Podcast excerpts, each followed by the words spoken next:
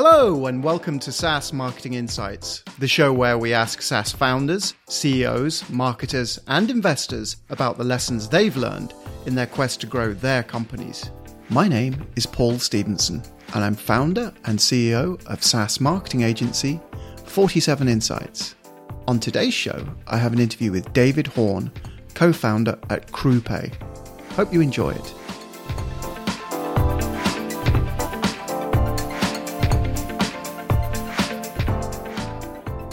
So, David Horn, co-founder at uh, CrewPay. Uh, welcome to SaaS Marketing Insights. Oh, thanks, Paul. I appreciate you having me, and and uh, it's an honor to to talk with you. So uh, it's um, a lovely, lovely sunny afternoon. It's a Sunday uh, here in Victoria. Uh, tell us where you're uh, calling in from. Yep. So uh, I'm in uh, on the east coast of the of the U.S. in a place called Greensboro, North Carolina. So kind of uh, middle of the state, um, in between Raleigh and Charlotte. If uh, if people are familiar with those two bigger cities, uh, I'm sure they are. I'm sure they are. So um, let's let's go into a bit of detail about CrewPay and and how you uh, you know got into SaaS because I think your uh, background is a little bit like mine. Uh, you started out in services, you're still doing services to some degree, but uh, along the journey, you've you've spun off uh, a number of different uh, SaaS businesses, and I think the one we're going to focus on today is is is CrewPay.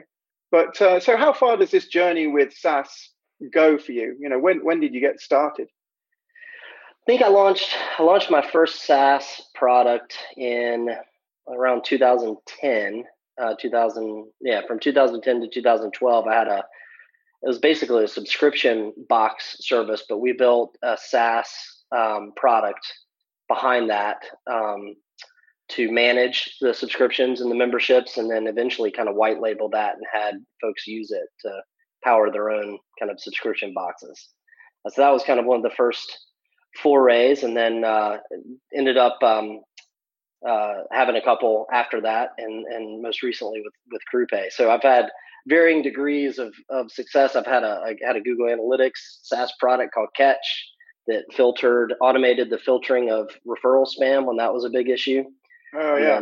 Came less of an issue, so it was less marketable. But we had you know a handful of customers, and then uh, you know I had FanPack that I, I mentioned, um, and then uh, uh, Golf Monocle. I have a golf background, so we had kind of a marketing automation golf product there for a little bit. So I've I've dabbled in SaaS uh, you know, as a as someone that has been uh, you know looking for that uh, diversification from services.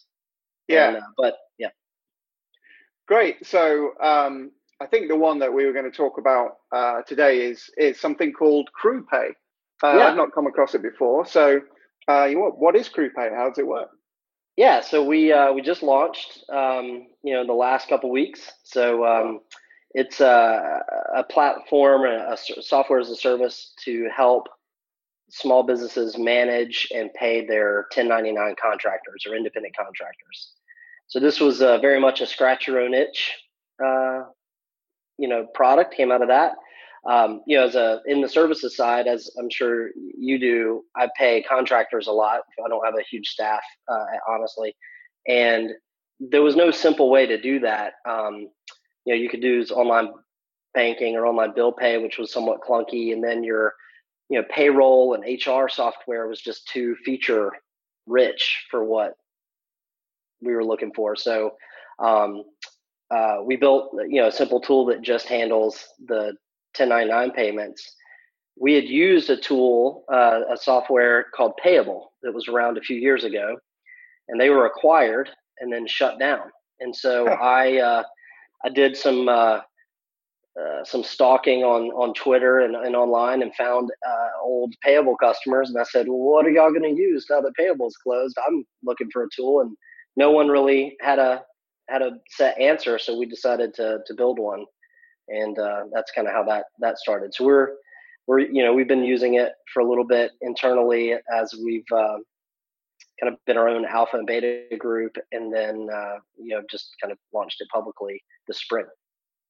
Fantastic. So you're a co-founder. How many other people are involved with that? project? There's uh, three other uh, co-founder uh, or groups. So I have a development partner I work with a lot that has a similar model to us, which we affectionately call like a Avengers model or a Hollywood model. They pay a lot of contractors. I pay a lot of contractors, and and so uh, we decided to, to join forces to, to launch this with um, one of our other friends that's in uh, in Canada actually, and they're all the way on the other side in Moncton. But, oh yeah, Blaze Studios, a guy named Jason Levine, and, and then Augusto and uh, Digital is the other partner group. So uh, it's kind of those three founders of those three companies, services companies, came together to launch CrewPay. Wow! So uh, yeah, that's uh, scratching three itches at once. Yeah, all the same itch. All yeah, we're all scratching each other's backs. So uh, tell me how you're going about uh, marketing it. Yeah, so um, we are uh, initially had just done some customer discovery, like I said, around finding people that had used a similar tool and doing some direct outreach.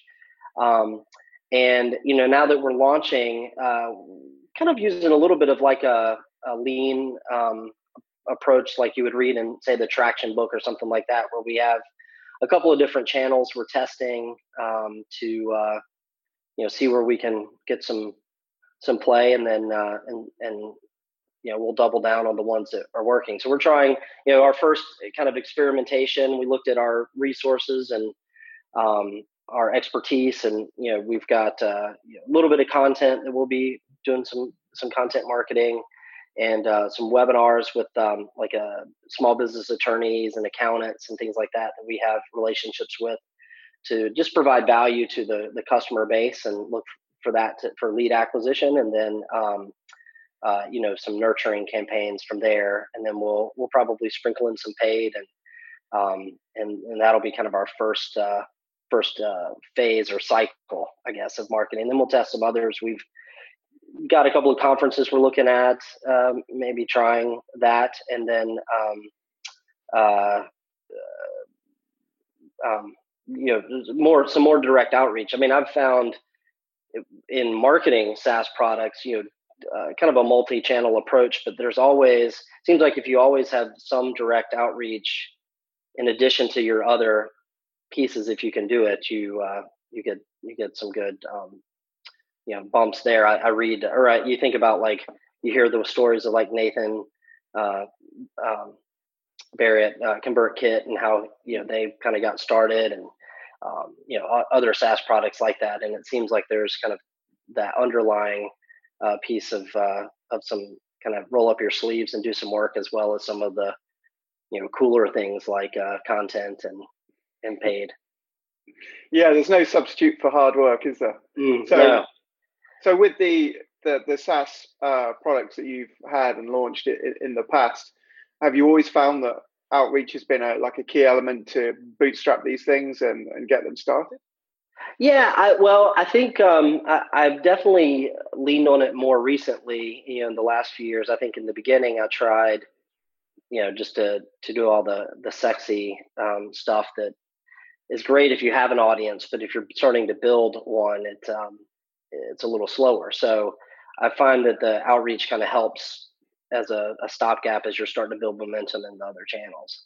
Um, and I think you know talking to people and kind of pitching them a little bit, and and obviously it's not scalable necessarily, but by doing that process, you get to talk with potential customers, learn kind of objection, you know, learn about objections that they might be having or big challenges they're having.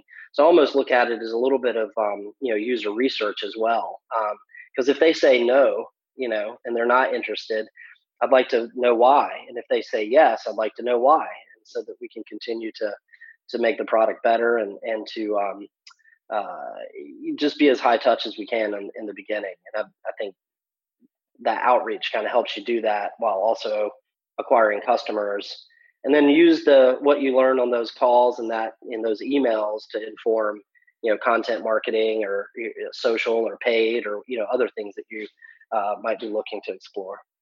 Yeah, there's a, there's a hell of a lot of value in those conversations, and it's uh, it amazes me how people uh, you know start SaaS businesses and and don't seem to have a, a, lot of conversations with people, and they just put it out there and you know build it and they will come. Mm-hmm, uh, mm-hmm. Just go and put it straight on Product Hunt. you know? Right, right. That's the, that's all you have to do. Just build it and put it on Product Hunt, right? Yeah, apparently. but uh, well, and I too, I think the conversations, um, what we've seen or what we found is people will still go to your website and still might be able to get into some sort of you know conversion funnel you know their cold traffic when they get them if they're they might even be warm warmer traffic if they get there via conversation. And then if you're able to um, you know use a lead magnet or something like that to capture them or re you know retarget them uh, through some paid uh, also then um, that uh, kind of helps um, compound your efforts sure so, so, so trying to uh use as much smart uh, make it as smart as possible I guess. Absolutely, and, and make it as uh, cost effective as possible. right, right. in the beginning. Yeah. So, uh, so what's the competition look like in in that space? Yeah, so there's um, there's a, a, little bit of conversation uh, competition. I think uh, Stripe Atlas has some um, tools for uh, contractors. Um, you know, your payroll software like uh, Gusto and um, you know, Wave Accounting and some of those also will offer uh, contractor payments in addition to a bunch of other things, payroll and time off and all that kind of stuff. But what we found with our, you know, initial customers is they don't need, you know, it's typically an LLC that has a single founder or two founders. They manage a, a handful of contractors. They don't run payroll and have, you know, a bunch of uh, need for benefits and holiday track time off tracking and all that. They just need something to know. All right, how many people do I owe? How much do I owe them? And how can I pay them quickly? Yeah, so I guess what you're saying is that there's this sort of sweet spot uh, where you know, kind of Goldilocks size, where there's a lot of solutions out there that uh, have what you offer as part of uh, much more uh, comprehensive uh, mm-hmm. platform. And then there's you know there's these you guys where hey we just you know, you wanted to not uh, crack nuts. We made you a, a nutcracker. right, exactly. We so our thinking, and and this has been um, my, you know, uh, through learning with with starting SaaS businesses is I want to take a, a vertical slice of a problem. If I could solve one problem from end to end, you know, I feel like you have a much better chance of success than trying to solve a, a broader you know group of problems, but maybe not the full uh, the full cycle of that problem. So sure. with CrewPay, you know, we just said what is difficult and cha- and um, frustrating about paying 1099 contractors, and so we tried to take that off the table for um, for our customers. So we just, we're talking with a we have a, a, a customer that's getting onboarded that's in um, kind of healthcare education, solo kind of founder, just eight customers or eight contractors that she pays on a monthly basis. And she's just been writing checks. I mean here it's 2019 she is still she either writes checks or does it through uh, quickbooks which still sends a check. I hate and, checks um, so much. yeah and and her and that was one of you know some of her contractors when she met with them and said what is the the number one uh, thing we could do this year they said direct deposit. So so um, you know so it's just kind of solving that. And then in um, kind of midsummer we'll be launching out like a done for you 10 like the w9 1099 service. So you know handling like the triggers of when you need to have a, a w9 for a, uh, a contractor and you know there's compliance issues around that in the us where you know, get dinged pretty hard if you don't you know file those on mm-hmm. time and, and, and send those to your contractors. So we, will have a service uh, with the or i mean part of the product that kind of handles that for them. Yeah. And you know what's your what's your pricing like? What uh, what you know what's the range? Where does it start from? Yeah so um, we're uh, we're going to be experimenting with uh, pricing but, but the initial uh, what we've, we're able to kind of get through our initial beta launch was um, similar to like a, if you use Slack, a Slack model yeah. where you pay per active contractor. So if a contractor's been paid within 30 days on a running cycle. You know, it's five dollars per month per contractor, and then um, just 49 cents per transaction. So we're not doing a percentage of transaction. It's just a hmm. flat fee. Send them, you know, hundred thousand dollars or ten dollars. It's going to be the mm. It's going to be the same. So sounds great. So yeah. you uh, you juggle a, a, few balls at one time, don't you? Because you've got uh, another um, SaaS business or SaaS service business mm-hmm. called Loft that you're a mm-hmm. co-founder and the CEO of. Then mm-hmm. you also have a, a marketing agency called uh, or collective, I think you call it, called mm-hmm. Honestly. Mm-hmm. Uh, so that, that's three things. Uh, how do you manage all of that? Uh, best I can. Um, I, you know, I think uh, I try to, um, as much as possible, have theme days uh, for certain blocks of time. Um, and this is a constantly evolving uh, uh, experimentation of productivity, if that's the right word. But you know, I try different things to be able to block out time uh, dedicated to each of those um, on a regular basis. So basically, from you know, from when I wake up till about ten o'clock in the morning is like priority work time. Mm-hmm. So as I'm planning my week, some days or some weeks it might be more CrewPay heavy, and others it might be loft heavy. And then and then also from basically four to close, four to you know five thirty six or whatever. Um, I have kind of priority work also, right? Mm-hmm. So outside of that, uh, that 10 to 3 time or 10 to 4 time is when the uh, like other people can have control of my time and ask for meetings right. and all that and then the rest of the uh, the time I'm trying to to focus on one of one or multiple uh, of these and so I will say you know as someone that's kind of have flown solo with honestly I don't have any partners or anything there um, with CrewPay and Loft you know having um, a team of you know co-founders and some other folks uh, has been yeah super helpful. I mean they're i'm the least qualified to do anything in any of those businesses. I have much smarter people that are uh, partners in, in CrewPay and loft. I think that's one of the things i've learned and honestly is um, if you're not if you're the the dumbest hang out with, hang out with the dumbest yeah if you're the dumbest person in the room everything's going to be okay I'm sure you're not. I'm sure you're not. But, uh, sometimes it feels like it. I know that feeling well, especially, especially if you're dealing with you know very technical people, very technical mm-hmm. subjects. You, mm-hmm. can, you, can, feel a bit uh, a bit out of your league sometimes. And uh, I'm just thinking, you know, is there anything that in in your past life as a as a ex pro golfer that you prepared for any of this? Uh, I think so. I mean, um, with any uh, pursuit of something like that, you know, whether it's business or, or sports or music or something, the um,